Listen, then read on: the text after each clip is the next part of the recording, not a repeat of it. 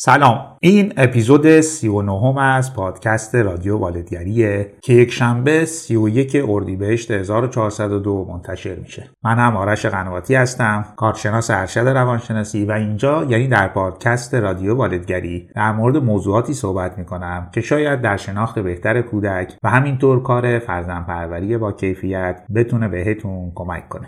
موضوع این اپیزود وضع قوانین، قواعد و مقررات واضح و روشن برای خانواده و کودکانه. اینکه قانون و مقررات چه اندازه باید باشه، چه ویژگی‌هایی باید داشته باشه و چطور از قوانین خودمون حمایت و پشتیبانی کنیم. چون قواعدی که درست به اندازه و مناسب وضع شده باشن برای رشد سالم خود کودک هم ضروریه.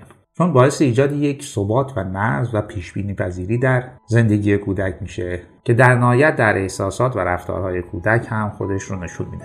پس اگر آماده اید بریم این اپیزود رو با هم بشنویم.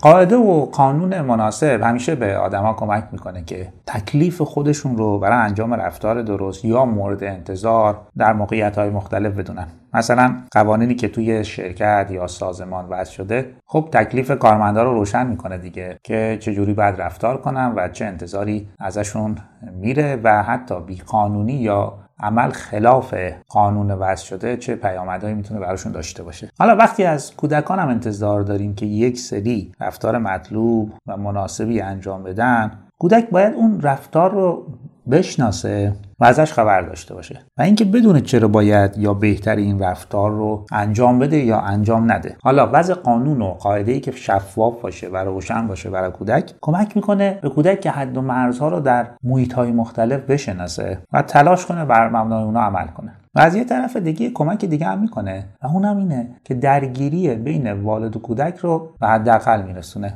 اما خب به خاطر اینکه مراقب باشیم خونه تبدیل به پادگان نشه و یه سربازخونه راه اندازیم، در وضع قانون و قاعده یه سری نکات رو بهتر رعایت کنیم. اول اینکه قوانین قرار کم باشن. تو هر زمینه ای از تغذیه و نظافت و بهداشت و بازی بگیرید تا انجام تکالیف درسی و انضباط شخصی و روابط با همسالان. یعنی جایی که قانون لازم نداره بهتر اصلا قانونی وضع نکنید، چون وقتی قوانین زیاد باشن امکان سرپیچی و نافرمانی لجبازی هم از اون بیشتر میشه دیگه. این میتونه به اعتبار هر والدی آسیب بزنه، چون والدی که قوانینش اجرا نمیشن و مرتب نقض میشن از طرف کودک حتما اعتبارش آسیب میبینه. دوم، قانون باید منصفانه باشه. یعنی قوانین باید جوری وضع بشن که منفعت اعضای خانواده و خود کودک اون قانون نهفته باشه. منظور اینه که نباید قوانینی وضع کنیم که برخلاف طبیعت کودک یا نیازهای کودک یا تمایلات کودکه، یا اونقدر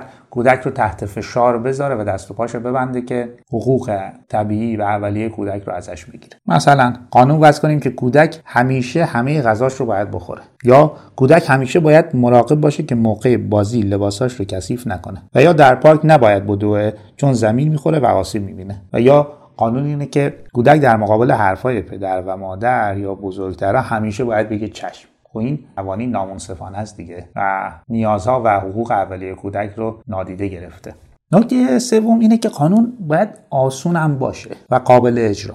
یعنی کودک با حداقل تلاش بتونه اون قانون رو رعایت کنه و اجرا کنه، چون قوانینی که سخت باشن و به راحتی اجرا نشن احتمال نافرمانی رو بالا میبرن دیگه، که اینجا ما خودمون به عنوان والد کاری کردیم که کودک نافرمانی کنه به خاطر یه قانون سخت و غیر قابل اجرا. نکته چهارم هم اینه که قانون بهتر مثبت مطرح بشه تا منفی. یعنی قانون کودک رو به انجام کاری ترغیب کنه تا اینکه او رو نهی کنه، چون وقتی قانون موضوع نهی کردن برای کودک پیش میاره کودک بیشتر تمایل داره که اون کار رو تجربه کنه و انجام بده و از اون قانون سرپیچی کنه. مثلا میتونیم قانون اینجوری بگیم که هر کس با وسایل بازی یا کاری انجام داد باید بعد از کار یا بازیش وسایل رو جمع کنه. خب همین قانون رو با حالت منفی هم میتونیم بگیم. هیچ کس حق نداره وسایل بازی یا کارش رو همینجوری رها کنه. در حالی که هر دو جمله یه چیز رو میگن، ولی جمله اول که با حالت مثبت مطرح شده تاثیرش خیلی بیشتره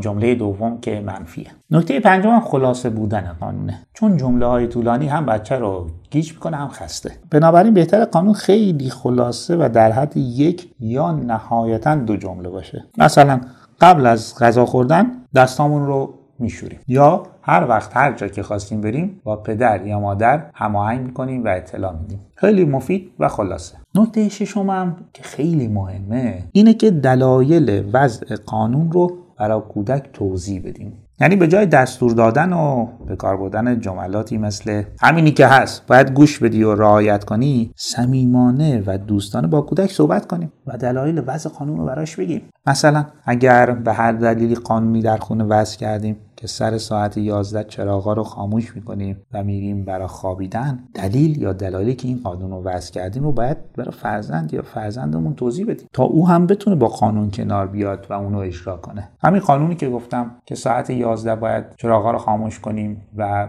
بریم برای خوابیدن، میتونه در تابستون و ایام تعطیلات بچه‌ها این قانون تغییر کنه. مثلا به جای یازده بشه یک، که اونجا هم دلایلش رو میگیم. چون وقتی کودک این تفاوت‌ها رو ببینه، دلایل منطقی رو هم میتونه بپذیره و باهاش کنار بیاد و اجرا کنه. مورد هفتم اینه که با توجه به سن کودک، او هم تو وضع قوانین مشارکت بدیم و ازش نظر بخوایم. مثلا میشه در مورد قوانین مهمانی رفتن یا قواعد مربوط به رفتن به خونه پدر بزرگ و مادر بزرگ با بچه‌ها صحبت کرد و از اونها هم نظر پرسید و ازشون خواست که یه قانون هم اونا در این زمینه پیشنهاد بدن. این کار هم باعث بالا رفتن احساس مسئولیتشون برای اجرای قانون میشه. و همین که قانون رو یک امر بیرونی و اجباری و تحمیلی نمیدونه که بخواد از اون سرپیچی کنه، چون خودش هم در این زمینه شراکت داشته دیگه در وضع قانون، پس بهتر مسئولیت اجرای اون رو میپذیره. حالا وقتی که قانون رو وضع کردیم، به خاطر اینکه قوانین بهتر اجرا بشن، چند مورد دیگه هم هست که شاید بهتره بهشون توجه کنید. همیشه آماده باشید که اگر قانون ایراد داره اصلاحش بکنید و پافشاری نکنید بر روی قانون غلط.